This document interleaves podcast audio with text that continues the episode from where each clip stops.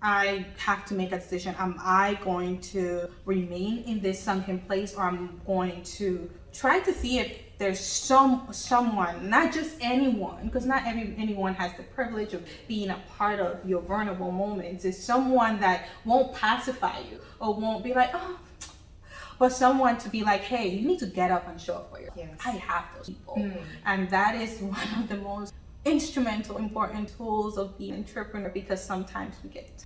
Yes. And we gotta know who to phone. Mm-hmm. We can't do this like that. I can't.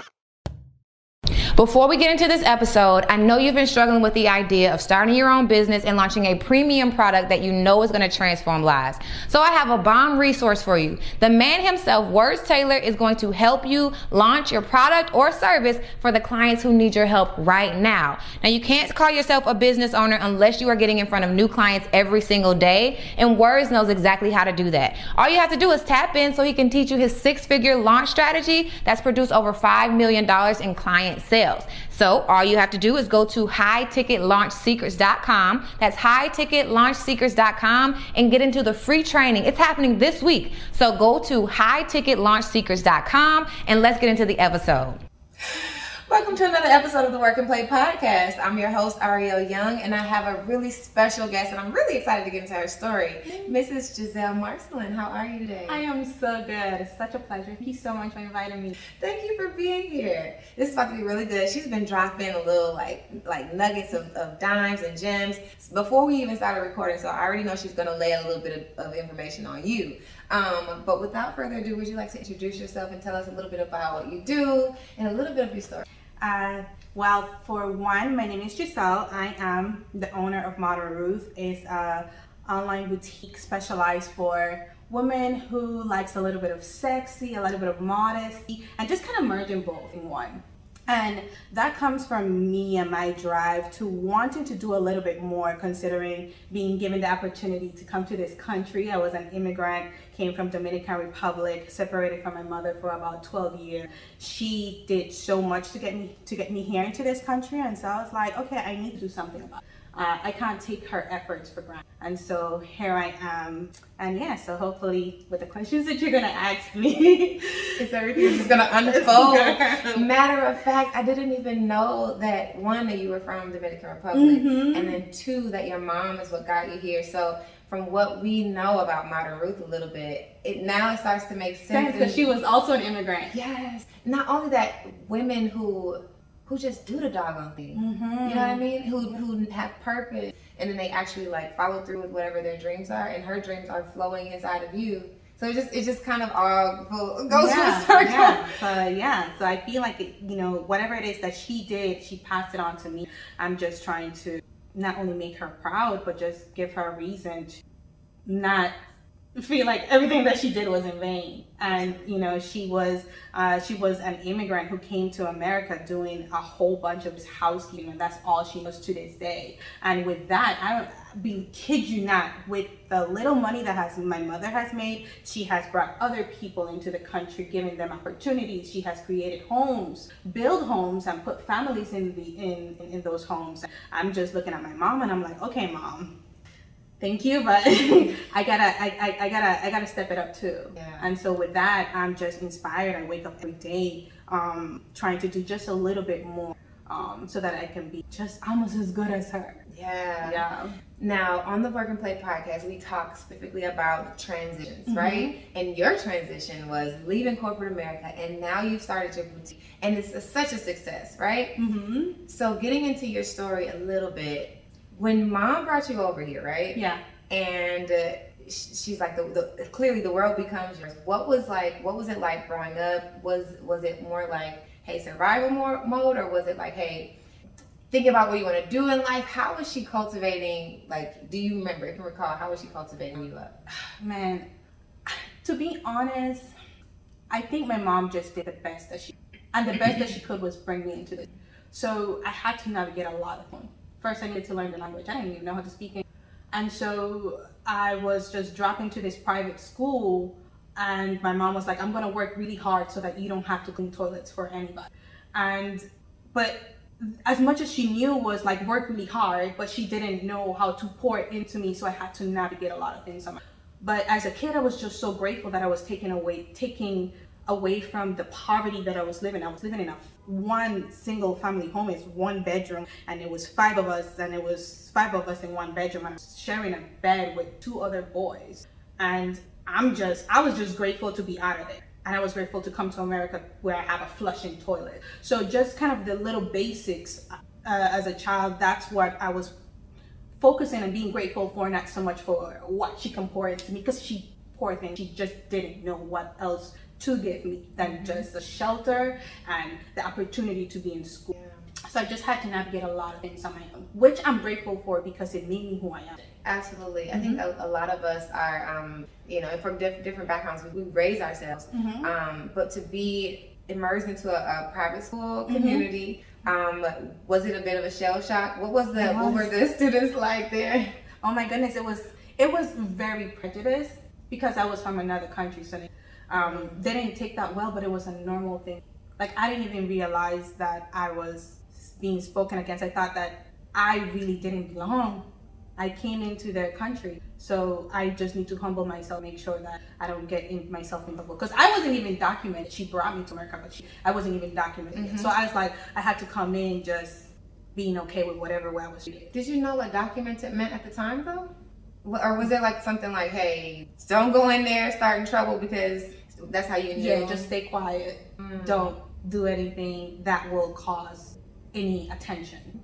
And um, and with that, somebody would tell me like they used to make up songs like them Santos. Santos is women from Santo Domingo that would come to the island to take other people. Okay. Um, so we were really spoken very low.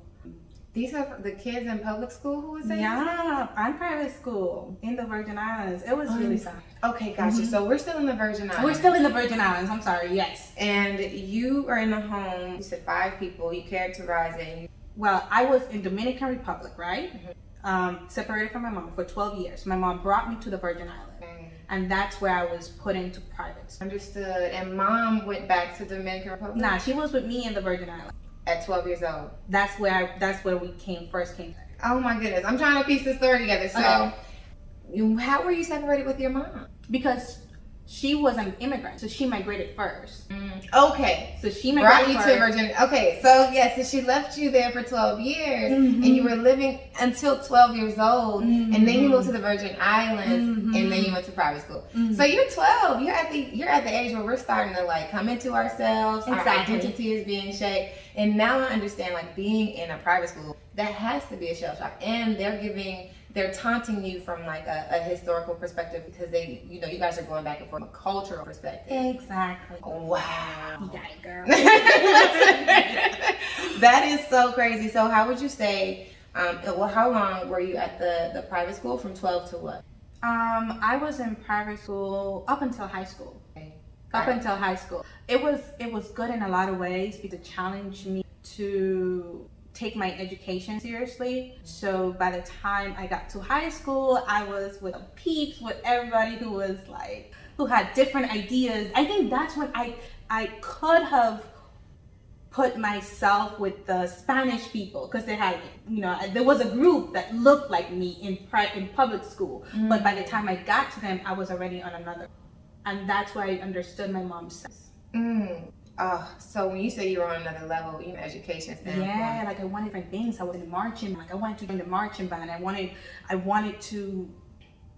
I'm trying to find the really good word without making anybody feel like um, like public school is not a thing. But I was exposed to a higher level of, of education mm-hmm. by the mm-hmm. time I got to high school, and by the time I got in high school, I was just dedicated to do more than what I saw. Yes. You know, mm-hmm. a lower quality vision. Absolutely. And that's what happens with a lot of us who aren't necessarily, like you said, exposure. That mm-hmm. sets us apart from a lot of things. Mm-hmm. I think that actually is the important piece because exposure is what gives us the edge.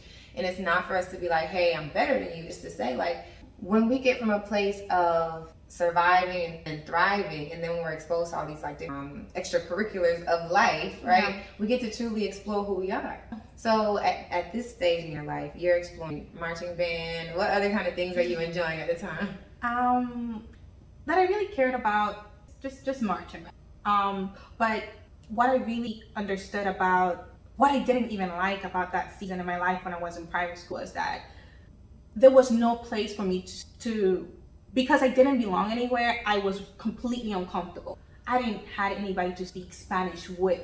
So it forced me to not learn the language but really get comfortable in the language because I had no choice.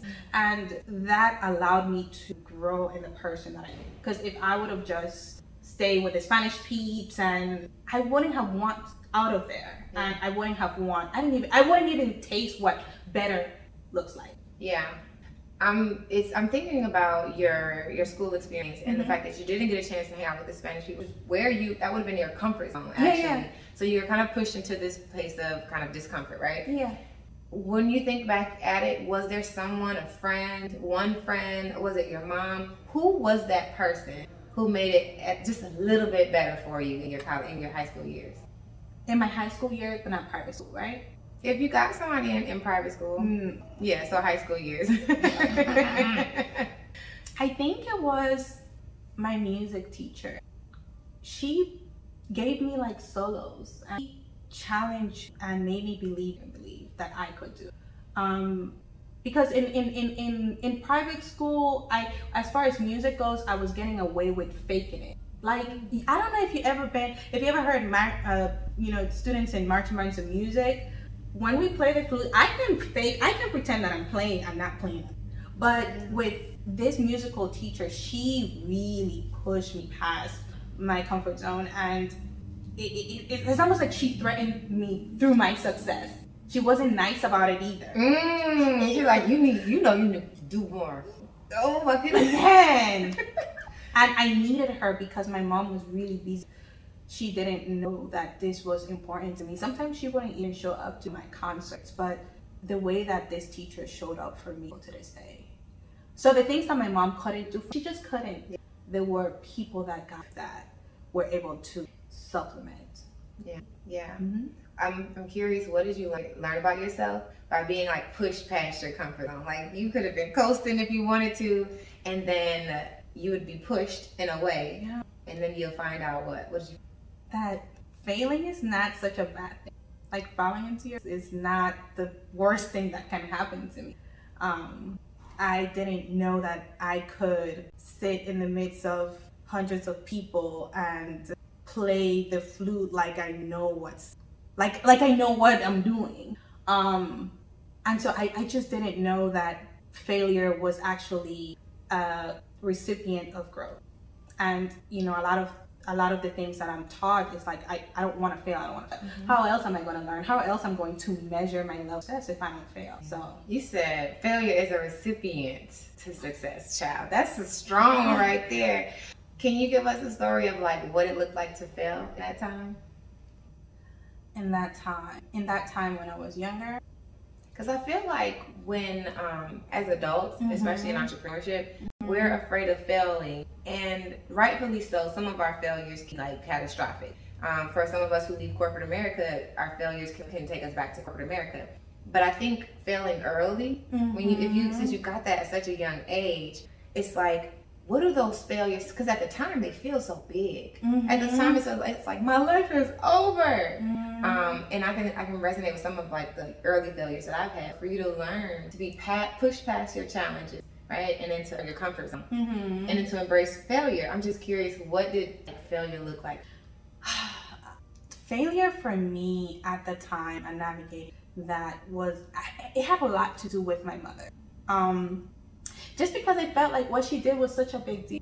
Like I don't living in Dominican Republic, a lot of us don't are not able to come out of there. So her ability to give me this opportunity, it was a lot of pressure. And for some reason, once I got to the Virgin Islands and I was in one with my mother, I felt like I failed her as as being like I didn't. I felt like I was a constant disappointment. And it was very hard for her to tell me like i'm proud of you. And so i had to consistently convince myself that she loved me and she was proud of me but she just didn't know better. And i think that really helped me in who i am today. Mm-hmm. my mom did a lot by helping me come to america but it was a lot of things that were lacking not because she wasn't a good parent it's just that she and you know after being separated from your child for 12 years and then you have a human a whole grown human you don't know what to do you're doing the best that you can.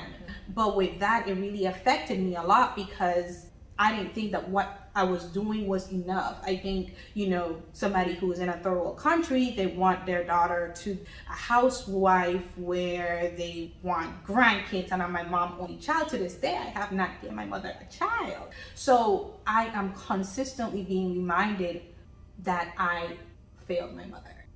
And that would be from that perspective, from your when you look at your life, right? Mm-hmm. I feel like, um, and we are only just getting started, mm-hmm. right? Um, your music teacher is the one that you passed your on. Yeah.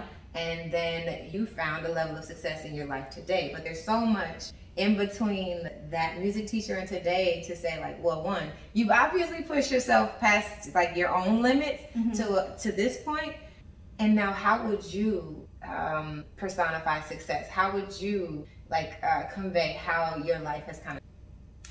I think it's just making a decision that I had to learn that from. I had to learn this so early because I feel like I had so many reasons to. Wow. I feel like I had a reason to give up on myself, to commit suicide, to just maybe become find me a sugar daddy and you know, find the easy way um, to deal with certain things. And somehow I just chose not to do. And that was something very powerful because I knew I had the reasons, the, the, the justifications. I could have said like I didn't have a good childhood. My father wasn't there me. My mom wasn't like she she wasn't like other mothers that I saw mm-hmm. that I compared my my my to to other friends that I had. Like I saw other people, mothers being present in their concerts, and that wasn't the case. Um, but I had to make a choice that this is my life, and I get to answer for my life, and I am the narrator of my life. Yeah. And so I'm not going to continue this legacy. It's going. Man, when you think of your early life, right, the mm-hmm. days that you were working toward corporate, mm-hmm. what would you say your motivation was to get you in, get you in the door?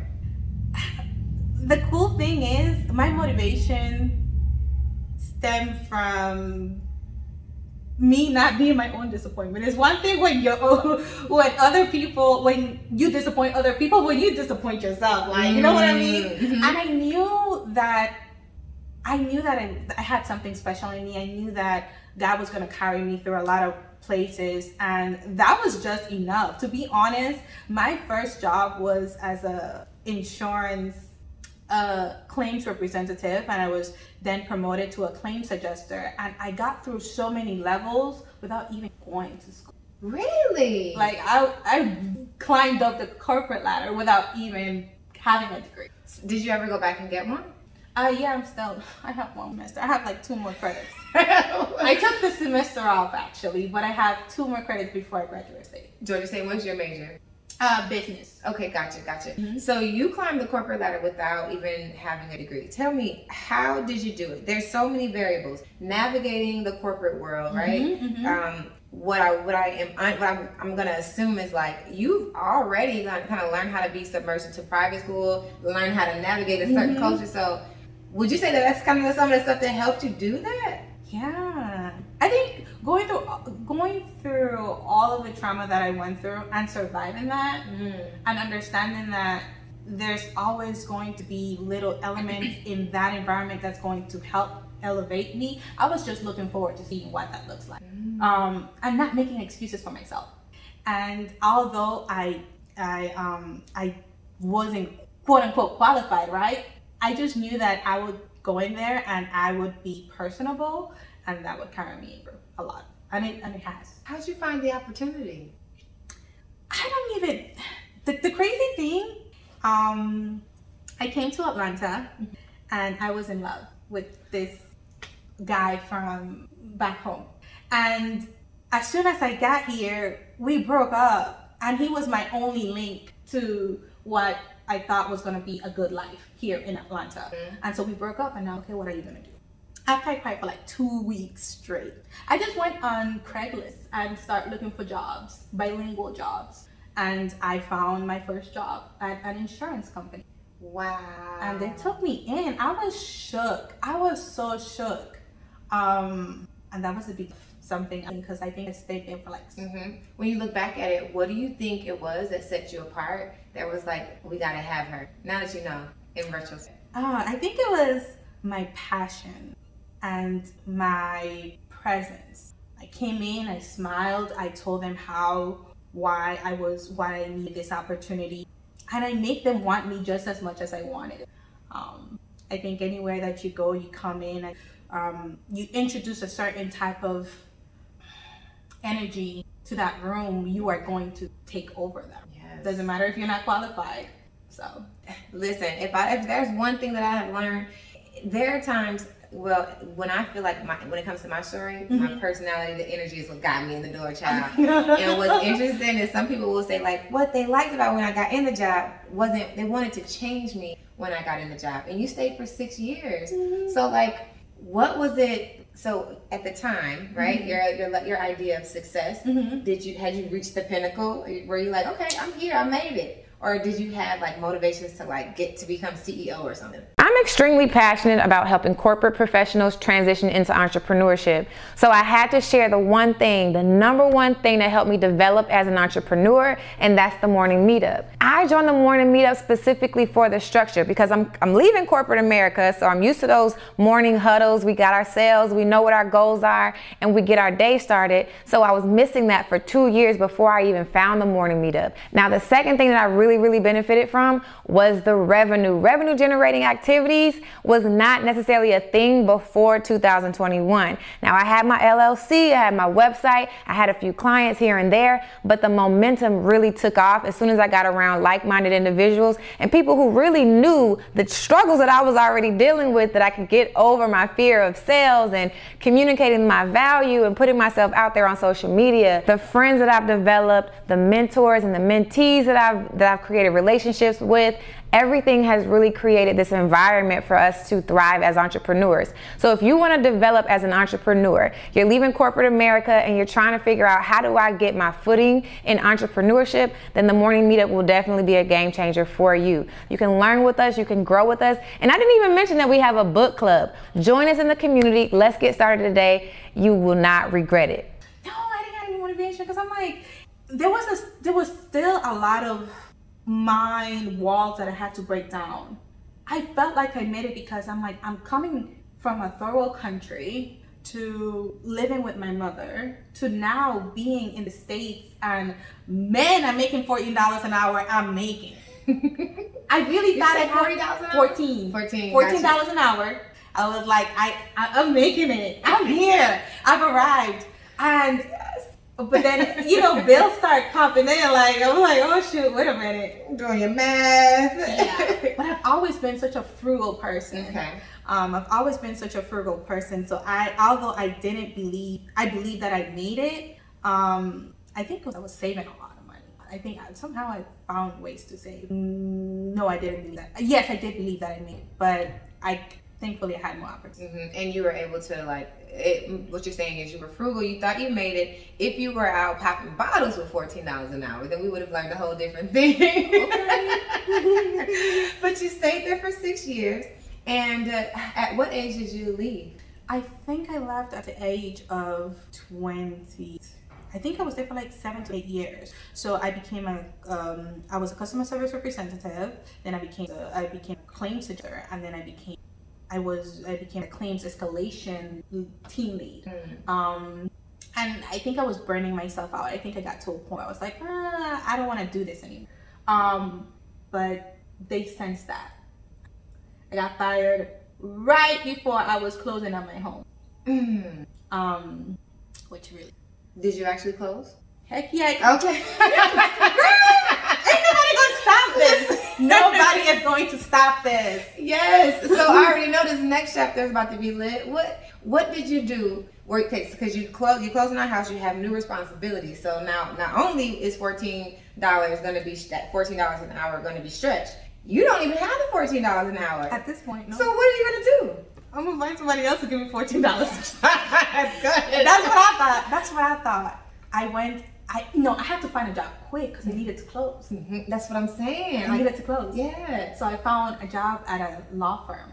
Got it. And that's why I became a case manager. And that was willing to give me a lot more than fifteen dollars. I think at that point I was feeling myself. I was like, I was negotiating, girl. I was negotiating my rates. Tell me, what was it like to negotiate your salary? I got Girl, it, I'm like, I'm Spanish. I'm Mhm. bilingual. Mhm. Therefore, you need to. Girl, they're gonna give me one dollar more. I was so much. So you settled on one dollar more. No, I, it was. I think it was like maybe nineteen. I think they were offering nineteen, so I think they gave twenty. Got it. So I remember the first time I um, negotiated my salary. Girl, I was so nervous. I had done my research. Mhm. I was on the phone um, and with my soon-to-be boss and the HR manager, and she's like, "So I, I understand your counter offer. Like, can you help me understand how you got to that number?" And it was on. So what was it like for you? I need you to look at me. What was it like to negotiate that dollar? I was really nervous. I was really nervous. Um, but I felt like I was worth more than what they were giving me.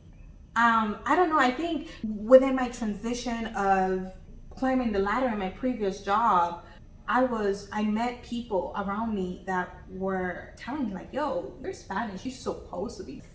I think that's why I kind of created a community of friends and my like advising me like if I need so much money, I didn't even know it. Um, so by the time I got to them, I was able to negotiate it. But I also did research, and um, I, I although it wasn't a lot that I was able to bring it up by, but I was content because it was the most I've ever made. Yes. It's like it's like the adrenaline rush of being like to ask for what you're worth and then to get it. Even if it's not like, okay, we didn't get the we didn't rob the bank, Mhm. we still got the goal. We still got the go. Girl, I think that's amazing. I can't for, I can't miss the fact that when you were in private school, um, you know, there were the Spanish kids, and you could you wish you had found your niche there, but you found your own way. And I think the marching band and your teacher is what kind of saved you. Yeah. But when you mention the power of your friends saying, "Hey, the value of your your um your bilingual skill set can get you more money," how did you develop this this new community of friends? How would you even um communicate your new community of friends? Like, did you hang out on the weekends, or was this like building friends along the way when you got to Atlanta? Um, that's such a good question, and and and I love this because it just shows the importance of like choosing goal and making sure that everybody is not on your level. Making sure that there are friends that you have that you can just hang out with, but there are friends that will hold you accountable and just inspire you to do. it. Yeah. And that's why I'm thankful I found those people. But essentially, um, told you that broke up, that breakup that I told you about. Yeah. Um, I had no choice but to find friends. Go out there. I'm like, everybody look at I need a friend, everybody. Um, but I was um I got into this church. Okay. And with the church I was able to um, find a community of friends for because that helped me transition a lot. It's very easy to feel alone here in the States. You know, you come from a very niche island of 32 square miles, and then now you're here, you're a small fish in a pond. So I was grateful to find that community. Mm. No, you said you were like, "Hey, I need friends." Were you joking, or did you did you I was not serious. strategic? You were intentional about Yeah. building a community, and so church is the first place you found that. Yeah. That's ama- amazing. Now, was it the faith that kept you guys connected, or was it something else that you, you would say is what made you guys your your friend group your it was the faith but it was like um it was as far as religion where i came from it was more so you have to look like a christian. You have to talk like one. You have to greet like hey how are you? Oh glory to god almighty god of all you know.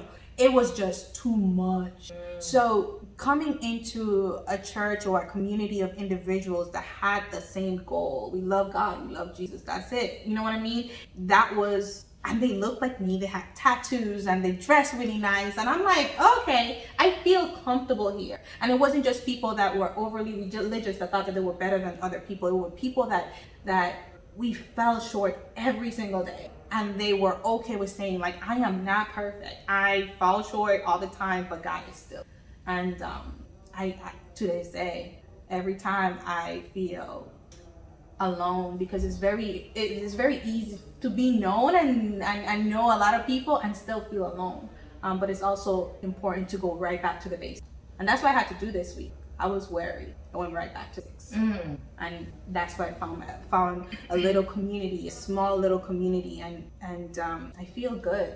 Mm. That's why I feel good today. I love it. I feel good. so, are you? This is a side note. Mm-hmm. Would you consider yourself an introvert or extrovert? I'm an extrovert. Yeah. You think so? You see it? It's just the way, yeah, the way you communicate, uh, getting energy. Not even, you didn't say the word getting energy, but mm-hmm. just when you have a bad day, right? Or when you feel like you're getting a little weary, you know you gotta go get connected. Like I gotta go get connected. And that's that's really good self awareness for you to know about yourself. Yeah, yeah. And I've I've, I've been in some low lows, and I have to make a decision. Am I going to remain in this sunken place, or I'm going to try to see if there's some someone, not just anyone, because not every anyone has the privilege of being a part of your vulnerable moments. It's someone that won't pacify you or won't be like, oh, but someone to be like, hey, you need to get up and show up for yourself. Yes. I have those people, mm. and that is one of the most instrumental, important tools of being an entrepreneur because sometimes we get. Yes. And we gotta know who to phone. Mm-hmm. We can't do this like that. I can't. And and the word tired for entrepreneurs, it doesn't mean like sometimes you call a friend and and I think you're right because mm-hmm. there are times when you call a friend, you're like, oh, I'm tired, and like. Take a couple days to yourself, and you're like, no, no, no, no, no, no, no. I, I and then I have to realize, oh, Ariel, abort mission because that is not mm-hmm. what you needed in this time. Mm-hmm. Um, but what you mentioned, what I would love for us to talk about a little bit more, and you can help me understand. Mm-hmm. What do you mean by like um, having having um, so many people around you, but then also feeling um, like you can be alone, or even being to a certain status. What does that feel like to some be alone, even though you like so much notoriety? I just it's not being it's social media. I hate, I, I love social media, but I hate social media because it gives this false interpretation that people are okay. So it's like there are people that see me, but they don't. And there've been many times where even from friends to family members, they would be like, well, you look so happy on social media. Like I saw you on social media and you just look like everything is going and what they don't know that on that day, three hours ago, I completely broke down and I had to phone a friend who tell me, remind and to show for myself. Um, so there are people that see me and even where I try to mask it, they will still know that I'm not. And that is super important because I think we try so hard to give this, you know, to keep up or to give this appearance or this illusion. And sometimes it's not even that. Sometimes it's just like, you know, we are a brand and we have to be strong and we have to show up and we have to have this this boss as vibe for the entire 24 7 even though we can't. Yeah. And so when I cannot, I know exactly what, and I'm grateful for. I think that's amazing, mm-hmm. and I think that's all, like I said, awesome self awareness. Um, so we're getting kind of into your church life, and um, I'm starting to sense the development of like modern Ruth coming in here. Now mm-hmm. you're still in corporate, mm-hmm. right? Mm-hmm. Um, how long have you been in the law firm? Now I've been at the law firm for like two years. I was at the law firm for about two years, and I I had this this this thing about modern Ruth and I and I wanted I wanted so much of her.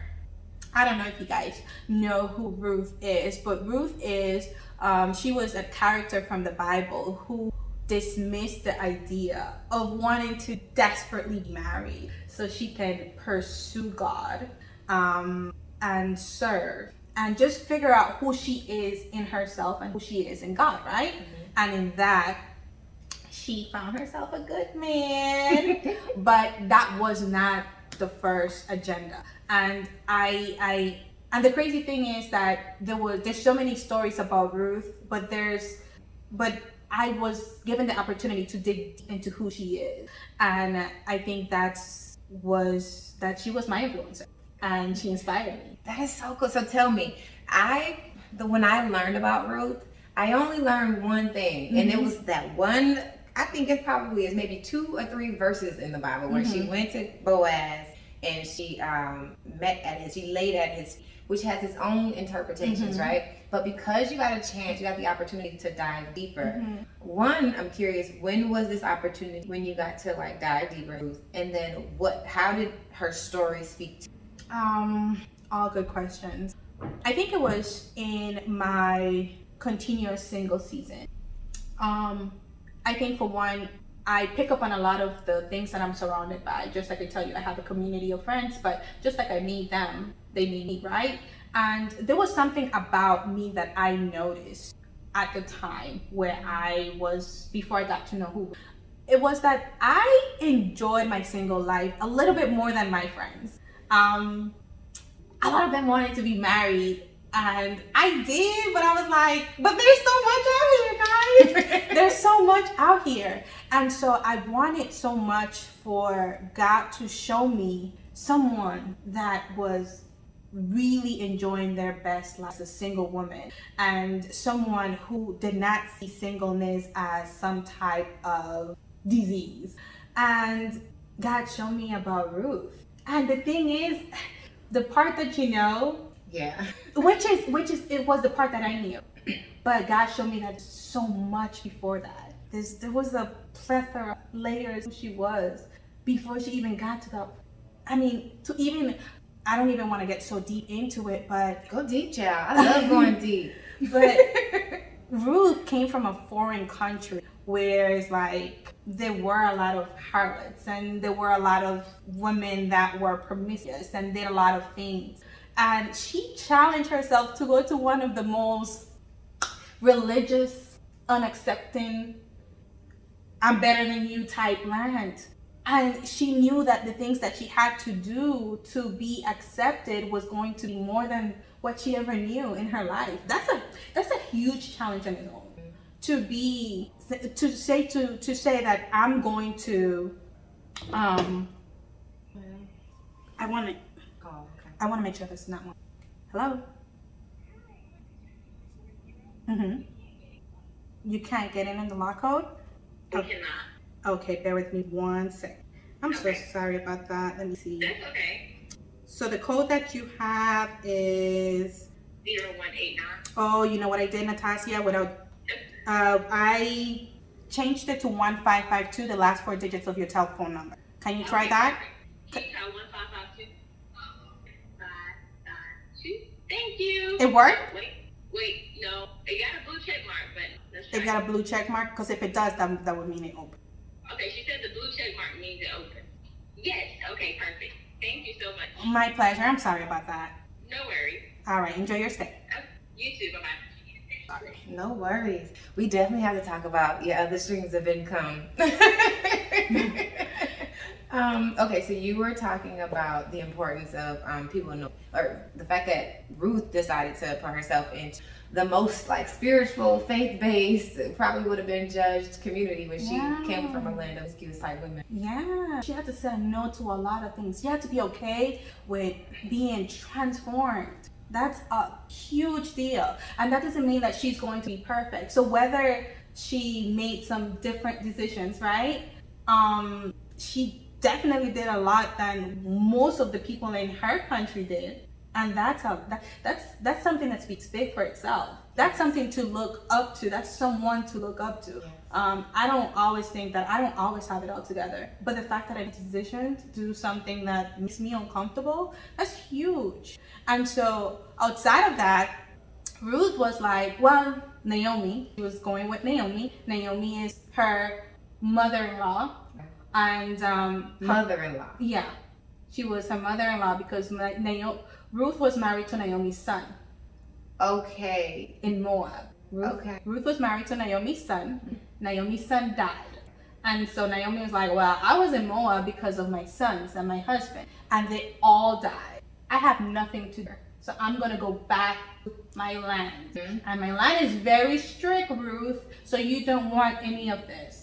And her sister was also along with Ruth, right? Okay. So her sister caught on, and her sister was like, Okay, bye. I need to go get married somewhere. Okay. Ruth was like, I don't care if I don't get married. I don't care if your people don't like me.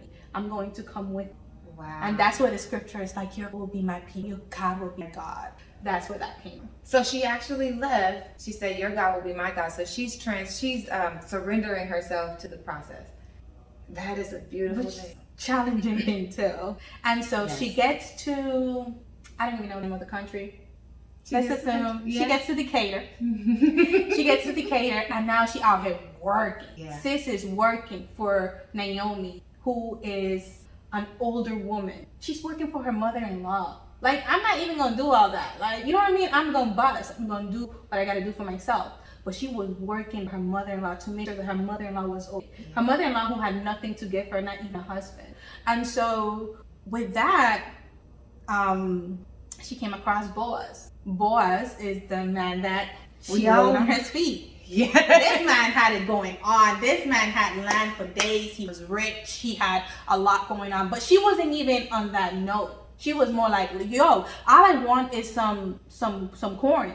And he didn't she didn't even she didn't even slide on him. She wasn't doing anything. She didn't slide into his DM. It was more so I came here to work. And he was like, just throwing a little bit more for this woman here. He just keep throwing it. So he came on to her first. Y'all don't even know. He came on to her first. And she noticed. And then she went to Naomi and she was like, Naomi, like, Boaz just give me all of this for us. And we got a lot of food now. And Naomi was like, hmm, I got an idea. this is your, how about you propose?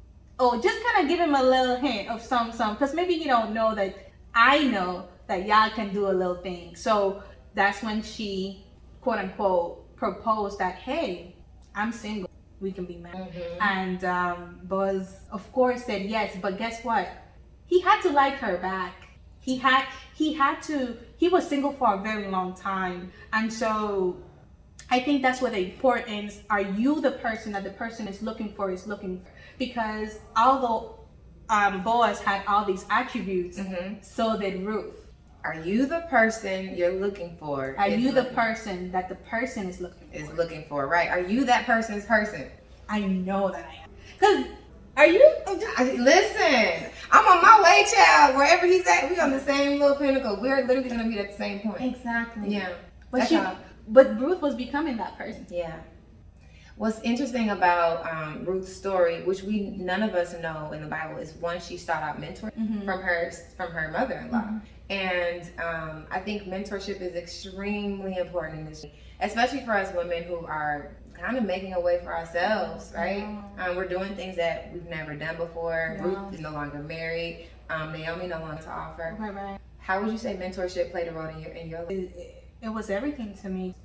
Um, I didn't have mentorship in my mom, but again, like I said, she did the best they could. But I was to find that wisdom in other women. They were able to bear any kids or not. Um, it was so important to, to just have that elder to help me navigate through the roads of difficulty to tell me no these boys no it's not good for you or you know what i mean or yeah you can actually do and that was very important to the road to entrepreneur. Absolutely. And now that we're at the fork in the road, we're learning about Ruth, right? And you're two years into the law firm. Mm-hmm. What's going on in your spirit at the time? Are you really good in corporate, but you had you started Modern Ruth already? I had started Modern Ruth, but I wasn't taking it Mm-hmm. So I would like do something for like three months and I just stop. I would just continue. Stop and start and stop and stop. And it wasn't until I saw my friend transition. Um, she had cancer at the time. And I was very, very, very close to her. Very, very close. And until I saw her in hospital and I saw her transition, if it was the other way around and I would be, could I be doing, saying that I did everything that I wanted to do? And that did something to me. Don't go hard. Mm. When was this? That was December of 2000. Yeah. It's really interesting how like when we and when we're just comfortable and sometimes it's not even journey, but I know I speak to that journey, mm-hmm. we get even if the word is not complacent, we forget how mortal we are. Mm-hmm. And it's like when we're faced with seeing one of our loved ones, their journey, that's when our journey mm-hmm. it's like that's when we like gotta get it together. Yeah, because we're, we're we're surrounded by complacent everybody around me was very much okay everybody around me complaining about the same thing, worrying about the same thing, and doing absolutely nothing about it. So much so that I remember being really close with my HR.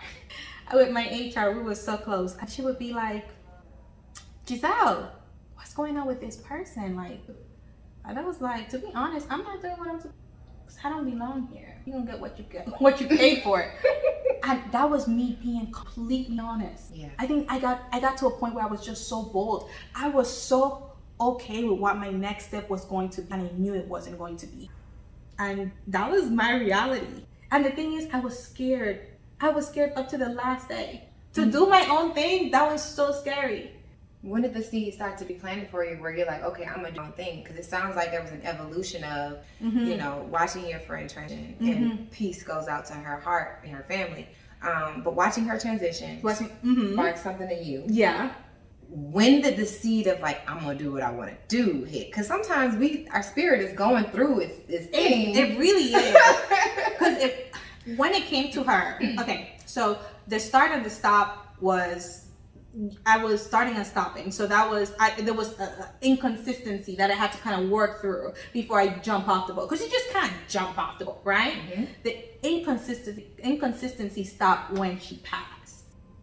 Now, me assuring that I can take care of myself um, and completely jump off the boat was literally when um, was just a little bit before COVID, like few months before COVID. So it was a revolution. It was it, it was a plethora of things, but those two things was it for me. Mm-hmm. Was there a point where you said, um, I'm going to set a plan to leave? And if there wasn't, was it just like, how did you evolve to a place where you're like, okay, well, I'm gonna quit on this day? Did you? How did you get from consistency? Right, we developed mm-hmm. that foundation, mm-hmm. And then like, when did you ever decide I'm going to quit my job, or was it just like, That's it's a very good question. I told myself that I was going to quit on September mm-hmm. of 2019 because that was months before. I told myself that I was going to quit in September of 2019. And what had happened was in September, I got this opportunity to make more money at another law firm. And I took it. And I spent two weeks there. And I was like, this is not what you said. The top three responses that I get when I ask, why do you want to leave corporate America? Are that you want financial freedom, you want to own your own time, and you want to build a legacy for this generation and generations to come. Now, this is not a solo job. In order to transition from your nine to five into entrepreneurship, it's going to take community and it's going to take resources. And I've created the community of pioneers who are going to wrap around you and help you make that transition successfully. So if you're interested in leaving your job, go ahead and click that information below. Let's get into the community and let's transition from your nine to five into entrepreneurship successfully. Now let's get back to the episode. You didn't say you was gonna go from one job to another. You said you was gonna go from one job to Modern Ruth. What are you here? What are you doing? And I quit again. And that was it. I've been out since. What? Oh, okay, okay, okay, got it. Okay. Mm, I totally resonate with getting that next job. I just made a post actually about like when we know we're gonna leave, but then there's something that happens that it try it just makes us feel like, oh, this is I'll take the promotion. Right, right. I'll take this right here. Right. It kind of derails us. But you were like, hold on, two weeks in, Spidey senses, we're not gonna do this. Scared. I was so scared. Two weeks in? I know you were saying like one who quits two weeks in. Yeah. Did you feel like you were burning bridges? No, because I wasn't attached. I wasn't there long enough to. Mm. I was there long enough to. What are you doing? To question myself and what I said that I was going to do. I said that I was going to leave in September. Why am I here? That was it, that's all the time that I need in two weeks. Girl, I understand it though. I understand. Girl. did you take uh, like a 401k from your last job? Um, did you get a chance to get any of those benefits from your last job before you took the, the new Um, one? I had I had things in place. I did. Um, no, I didn't have no 401k because I had cleaned that out to buy my house. Did you now? Yes, I did. So I had no money left. But I started studying about what I can do. So I was like, okay, G, Modern Ruth is a huge business. It's an online boutique, but it takes a lot of money to move where from Facebook ads to marketing to purchasing merchandise. And when you're doing an online boutique, you have to have clothing continuously coming, new arrivals, new arrivals, new arrivals. So every money that I was making with Modern Ruth, it was going right back to Modern Ruth. So it was like a cycle. I I couldn't make I, I couldn't say I'm going to live off of her, right? Yes. So that's when I started creating other streams of income. That's where Airbnb started. That's where Peerspace. So I'm like, okay, what I'm gonna do is I'm gonna create a space inside my home to house other people. That's where I rent I rent, started renting my guest room and start doing Airbnb that way. Um, and then I was like, wait, I can do a little bit more. I decorated my space in a way that was undeniably, undeniably beautiful for content creators, and I started making money out of Peerspace. That's what Pure. So Peerspace is a content creation studio, so to speak. Exactly, you can use your home for that.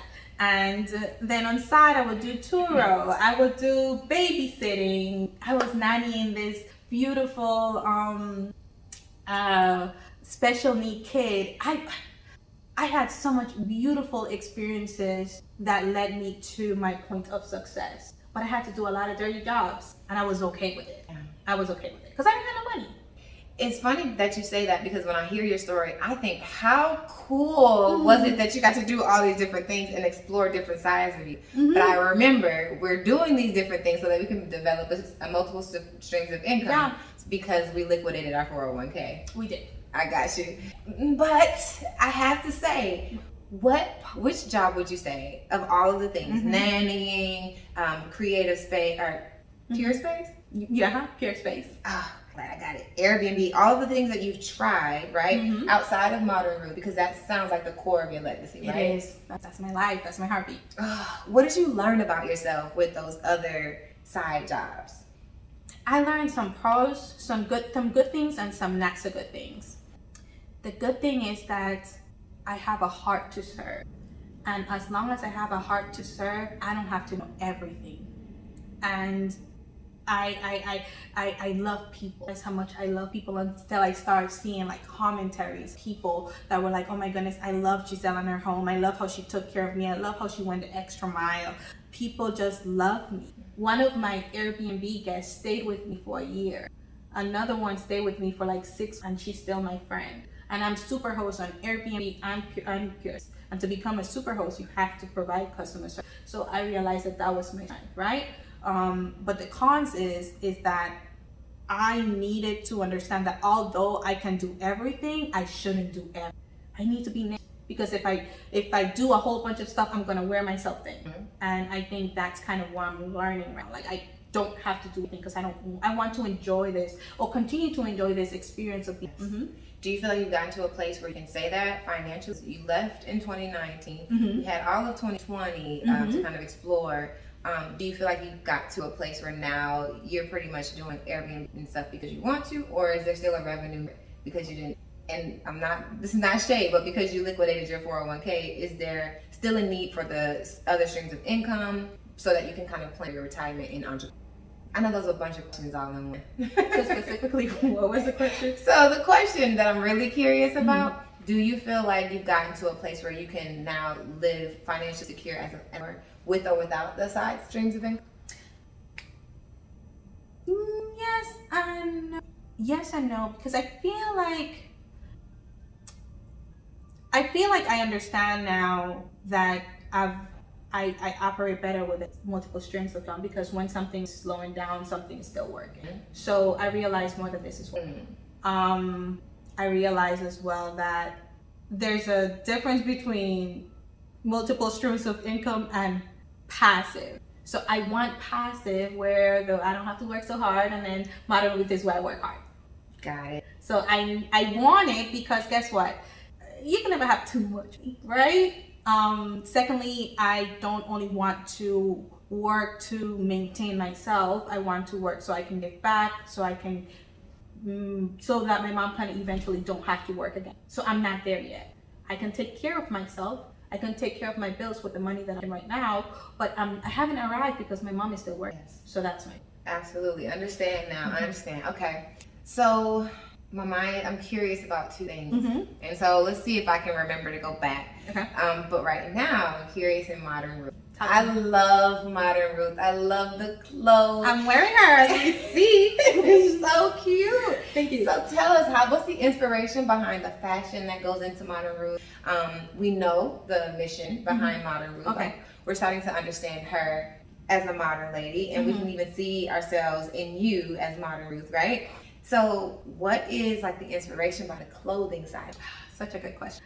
Um, y'all, I um, I have had I have had a lot of insecurities about my body and the way that it look in certain clothes, but I also want to feel sexy, right? Um, I've always had a pouch, and and it's hard to get rid of. But what? right, it's very hard to get rid of. Mm-hmm. But while I'm working on that, I still have the weekends to look good, right? And so I realized that the way that I put clothes together, I feel confident and I feel and I show up differently when I feel my best and when I look my best. And with that, I just wanted to share that with the world that you don't have to look like them. You don't have to spend $20,000 on a body so that you can feel confident. You can just put all the right clothes together. And these pieces are going to create this this style that you never thought and you feel just as sexy as the next person that, you know, wearing a two piece. You know what I mean? And there's it's the subtleties. It's like the little leg here, the little Mhm. shoulder here. Yeah. I'm like, oh, this is so me. It doesn't have to be super like tight fitting, Mhm. and it's it's comfortable, but it's sexy. Mm-hmm. Did you? Oh, what were you gonna say? Oh man, I wear it everywhere. I wear my own clothes everywhere. And when I do every single time, kid you not, people are like, oh my goodness, I love this outfit. Where did you get it from? And that, that it always does something to me. Feel like, ah, Modern Ruth, it's mine. I love it. Did you? Were you like so? Then in this entire journey, we don't talk about fashion at all, right? Mhm. So like, is modern Ruth a passion from the fashion side of things? What does modern Ruth feed inside of you? Because we don't talk a lot about like creativity. We didn't talk about the fashion of it all. Like, where does the inspiration in that re- regard come from? Um, it comes from two things. Um, a lifestyle, like again, feeling good as a single person. Um, feeling your best self and not feeling that being single is bad. Um, one of the my first hoodies in Modern Ruth was single until God says otherwise. So stop asking me why I'm not married. Mm. Um, but just really enjoying that season I'm looking our best. Um, because there, like you know, a lot of people, especially a lot of us young women, especially in the Christian community, we either I come from like you know I come from a background where we're dressed very, uh, you know, skirts down here and like we're not really taking care of ourselves, but we really want a man that does, right? And then there's in the other side where where you know where we feel like men just love the women that are like this with their you know with these two with these pieces and this and that and we feel like we need to look like her but we look like her what is the happy medium looks like like this. Like this. you know because for example like this is a bustier. And um this by itself like if you wear these this bustier with like little shorts it's it's probably gonna be a little too much in my eyes you know? Um just depending on where i am. But i'm wearing a bustier to Yeah. an interview. And i look just as classy. You really do. Like the way you have this set up, you have on the coat, the bustier, Mhm. shorts, and then like white sneakers. Super comfy. This is like a Saturday. But if you wanted to put on some heels with the exact same outfit, girl same situation, bomb interview, right? Mhm. But if you wanted to put on maybe a stiletto, take off the, the blazer, with some you know some white leg pants killing it. And also, if I wanted to wear some shorts with it too, and want to feel cute, like I would do that too. Yes. And Modern Ruth allows you to do all of that. Yes. Girl, I love it. I love the vision. I love everything that your clothes look like. And I love everything that it stands for because what a lot of us don't know Mhm. specifically about Ruth, but we portray this in our lives. Mm-hmm. A lot of people don't know the various sides of women, right? I didn't know the other side of Ruth. I'll be honest. She, she was brought to me in a sexual way, right? I only knew her in a, a certain way, so I didn't know she was a hardworking woman. I didn't know that she was trying to submit herself to her faith. I didn't know she was open to a transformation. Um, and I know she, she was open to mentorship from her from her um not stepmom, her her uh, mother-in-law. Yeah. Right. So you you're embodying this this image, right? And you're really promoting this lifestyle and this the sense of happiness that a lot of us don't have.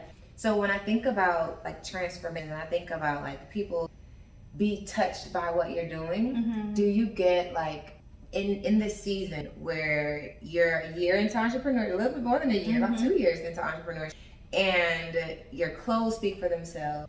How do you want people to receive modern now? And do you feel like they've received it 100%? You like this was the mission. hmm That's such a good question. And I think, I think for me, I feel like I have just started to the surface of what I want people to get. But if I would answer what that would look like right now, is that I want to inspire specifically women that you don't have to be qualified. Just like ruth wasn't qualified. I definitely been qualified um, to make it to where i am today. I feel like that is part of my narrative. And um, that's that's what I, i'm continuously working towards um, feeding the masses um, which is you know you're, you you don't have to be qualified. You Ruth wasn't, I am not, and there's nothing that can stop us from doing the thing we do. But you know the cool thing about it though, Mm-hmm.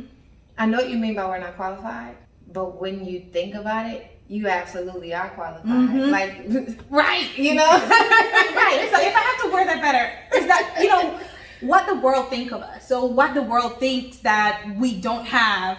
No, we are. Ex- we have everything that we need so that we can be able to get what it is that. yes, Um, and it's already ours. Like I, I think I, I hear that in your story. I see it in your mom, Mhm. right? I see it in Ruth. I see it in you, and now I understand like the modern side of it, right? So Mhm. more of us are going to identify with that hardworking woman. Um, one of the things that I'm curious about, like when you when you left your job, right? Mhm. You promised yourself you would leave September 2019, but did you know what you were building? I don't. I it's, it's extremely humbling, and um, sometimes just even hearing feedback, I'm reminded that this. Is, and sometimes I wake up and I'm like, oh my goodness, this is a lot, but I what I'm building is what makes, and just I say yes to the story, the immigrant after me, um, and just myself. Um, yeah so i still don't i still still a lot of things that i don't know i'm completely honest but um i'm excited about it Absolutely, as you should be. i am As you should, should be. I think a lot of us leave um, corporate and we know that we're destined for. mm-hmm. We are led by that that feeling, and then if we follow it long enough, you'll see that you really knew, you were right, Mm-hmm. right? Mhm. Um, my heart goes out to the people it gets challenging for, Mm-hmm. and then they go back, or and I say go back, it's because they, they it truly that's not where they wanted to be, right right right so along your journey, I know you've hit some challenges, right? And I know like everything is not like smooth sailing as soon as you get into entrepreneur. So like, what is one of those challenges that um, you were faced with, where you had to like push through instead of turn? um i think sometimes just not having the support from the people that i'm looking for like sometimes like you're looking for support here but it's coming from here Mhm. but you got to turn around to see it right um not having the support from my family who, be, who believe that i should continue my corporate job. Like you have to have this this secure job. That's how i know that you're going to be. And i'm like no mom this is where i want to go. Um that's that was a hard to um get through. Just kind of having to believe um more than i want that i wanted them to believe in me. That was one. Um second was learning things that i really don't know um like i had to build my own website you know? I had to be my own photographer. Mhm. now people want me to do their photography. Just learning doing a lot of learning and self-discipline. Waking up every morning at five o'clock in the morning. I will listen to oprah yo. And i know if oprah if, if i want what oprah got i gotta wake up like oprah wakes up. And just finding things or finding ways to motivate my has been very challenging but it's so filling meant to know that I've gotten this far because not because somebody is telling me, but because because I am enough. We have to find like we all have to find that internal mission Mm-hmm. to do that every single like the external validation and the external motivation that comes from Oprah Child. I listen to Oprah too, right? she keeps me going on some days where I'm like, ugh. But that internal motivation, Mm-hmm. when you surprise yourself over and over and over, like, I can do this, I Yeah. can build this, I created this. I think that is, for me, that's one of the um, best things about entrepreneurship. So when I ask you this question, it's like, what would you say was the blessing that came from entrepreneurship? And then is that something you feel everyone can? Or do you feel like it's only for, you know, a select few of us who want it that way? That's a really good question, especially nowadays, because I think we are in a space where, I think in the, in the middle of the pandemic, a lot of us want to quit our. Um, I do believe that ev- everyone can attain once they know that they have to work harder than working for corporate. Like your job does not stop at five o'clock. Once you get that realization that you work around the clock, you still have to answer to some and you have to motivate yourself very very much because that check is not always going to come and you have to be willing to do a lot of things for free. If you have that type of mindset the limit is there's no limit to what you can do as an intern. But if you're coming in and saying like hey i want to be an entrepreneur because i want to be my own boss and i don't like people telling me what to do and i'm sick of this this is, is going to be short-lived Yeah. so it is for everybody but it just all dependent on your mind Mm, I'm so glad the way you put it actually um, is very clear and it's a it's a very definitive checkbox. Like I talk about exit strategies all the time. We can talk about find getting your finances together. We can talk about developing your client base. We can talk about like even the people who are going to help you supportive. But the checkbox for you to be able to know that you can do it is to set your expectations. Like you are going to be it's like normalize working on the clock, but know that you'll enjoy it. We were talking about this before we even started the podcast. It's like, yeah, we work all the time, but we work when we want to. Hmm. It's a completely different feeling when you're up at seven o'clock at night on a Saturday and you're not working on like somebody else's like spreadsheet or whatever. Mm-hmm. You're doing something you want to do. Yeah. But what you said that really like put a pin in it. Um, if you leave without that mindset, well, you're gonna have to develop it when you go, or you can develop it now while you're in court. Yeah. Did you think about how would you characterize the transition? Like, did you think about were you working around the clock before you left, and then like just went into uh, 40 hours and were working in Modern Ruth, or were you like kind of um, distributing both like your time in both areas, and then when you went to Modern Ruth, you went full throttle? Um, I started just thinking of ways that I would be able to replace the money that I lose. Okay. So with that, while I was working almost to the end of my term, I was educating myself about how to enhance Modern Ruth, how to make it bigger and better, um, but also how I continuously feed her or and feed myself and pay for my bills. So in that I was learning how to do more marketing while I was at work. I was I think that's when my HR started to realize that I stopped working. She's like, girl, you're not working anymore. She's like, I was like, cause girl, I'm about to make a move, but she didn't know. Mm. But while I was at work, I stopped working for them and I started working for myself because I knew that I was gonna be out. And there I thought, okay, I need to learn about more about email marketing. I need to learn about Facebook ads. I need to put in some money and get me someone to teach me the str- the strategy of how to do Facebook ads. Mhm. I didn't know a lot of those things. Um, and then I set up a little office downstairs. I started buying my little desk, my you know everything that I needed. Started getting my lightings together, my mics, my little blue thing. I was I was going I was obsessed with how this new beginning was and it started before I transitioned. Mm, we cannot skip over that. So one of the things that Jim Rohn said that I had to get this from Jim Rohn: Mhm. work on yourself harder than you do on the job. Girl, when you said like I wasn't even I wasn't doing my job, that's such a radical statement, right? Like I'm here, y'all gonna pay me, you know, as long as I'm here. But you made a conscious decision. I'm going to spend my time working on my business, and even your HR noticing it didn't shake you. I think for some people it shakes us, and we're like, oh, let me stop working on this. They'll they'll No. notice.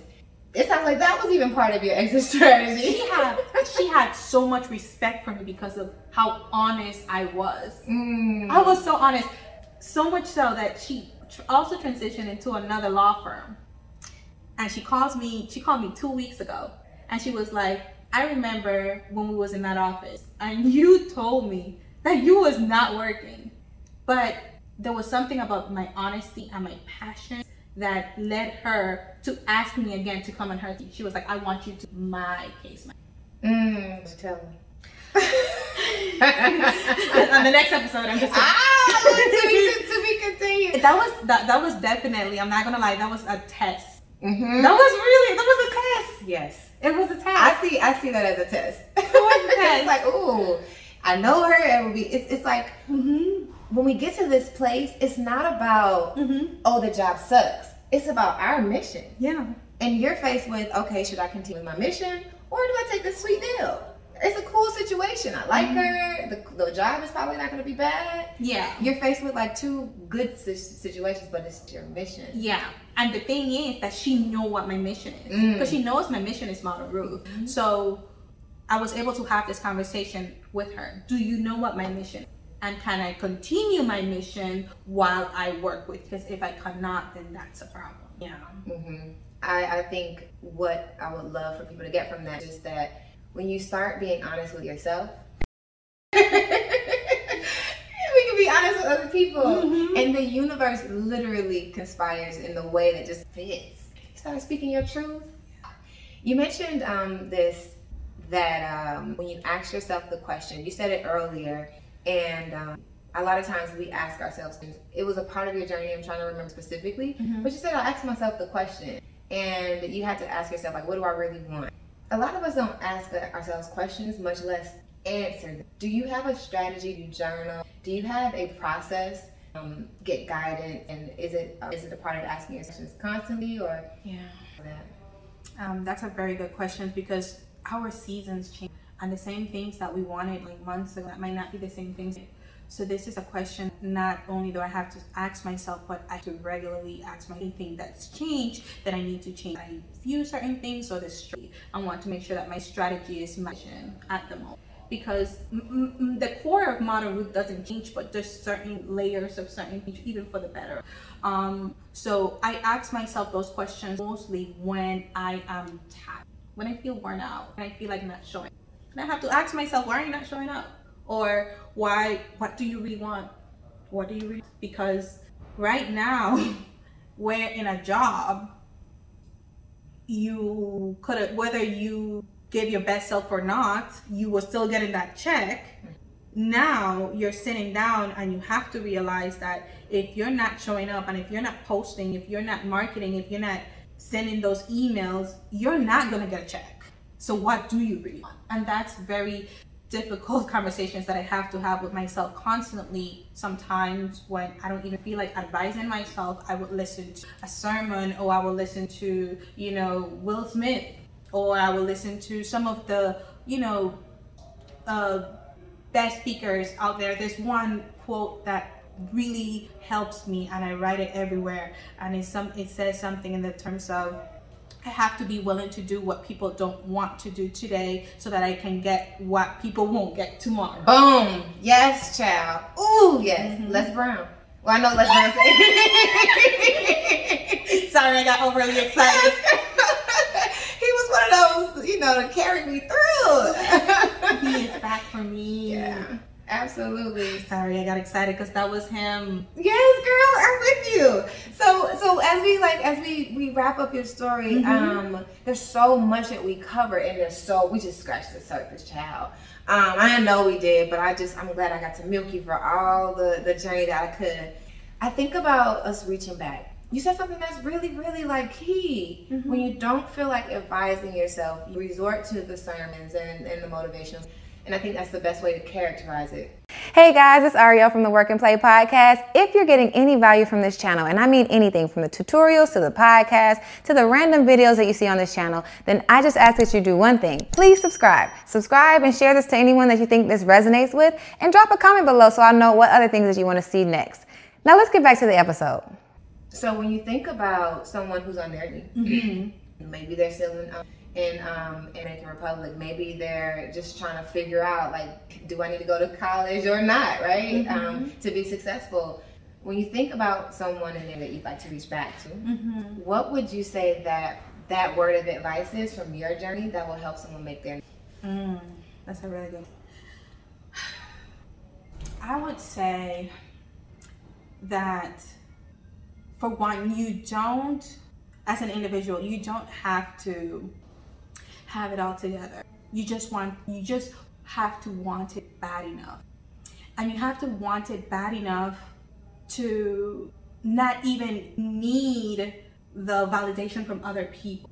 Because one thing that we do is we question ourselves and we start asking, like, hey, what do you think about this? And if that person shuts it down, then you think that what you're thinking is wrong. So believe it for yourself, protect that thing that you believe in, and seek wisdom. Surround yourself around people that will speak into that and sometimes those people are not your friends or they're not the most obvious person. And find a rhythm that's going to work for you and it does not look like the next person that you might be. Um, and what does, what does that look like for me? Um, i feel good about modern ruth believe it or not when i wake up in the morning pray, listen to a to a motivational speaker, go to the gym, eat right, my house has to be clean, and my bed my bed has to be made. All of those things is what really creates the best version of me. That's when I show up and I feel so good about what I'm going to do that day. It took me a minute to figure that out. You don't have to figure it out on day one, but it's gonna come. And when you do, you hold on to that and protect that. I hope that makes sense. It absolutely, it absolutely makes sense. Got you. And now for the listeners of the Work and Play podcast, is there any like special doors they can knock on in order to get some of the some of your items? Um, honestly, if you do subscribe, and I, what I'm going to do is I'm going to create like um, like a code. Oh, nice. Yes, Work and Play. Work Okay, and play code. Yes, we'll do that. Okay, so if you guys tap the code, it'll be in the description. You guys will be mm-hmm. able to get some merch. And listen, what I would love for people to do is like wear it and then tag you in it so we can see like some of the mm-hmm. cute stuff that you guys pull out because whether you're in corporate or on your way out, I think mm-hmm. you got some really good stuff that would even like tap into that mindset that you're talking about, like wearing a bustier to work when like you don't necessarily Yes, because this that. is a work fit, Yes. but this is also a play fit. is. Work I've enjoyed you so much. good. Listen, I know you guys have enjoyed this one as well, so go ahead and reach out to Gisele. And if you have any questions, you know what to do. But until next time, peace out.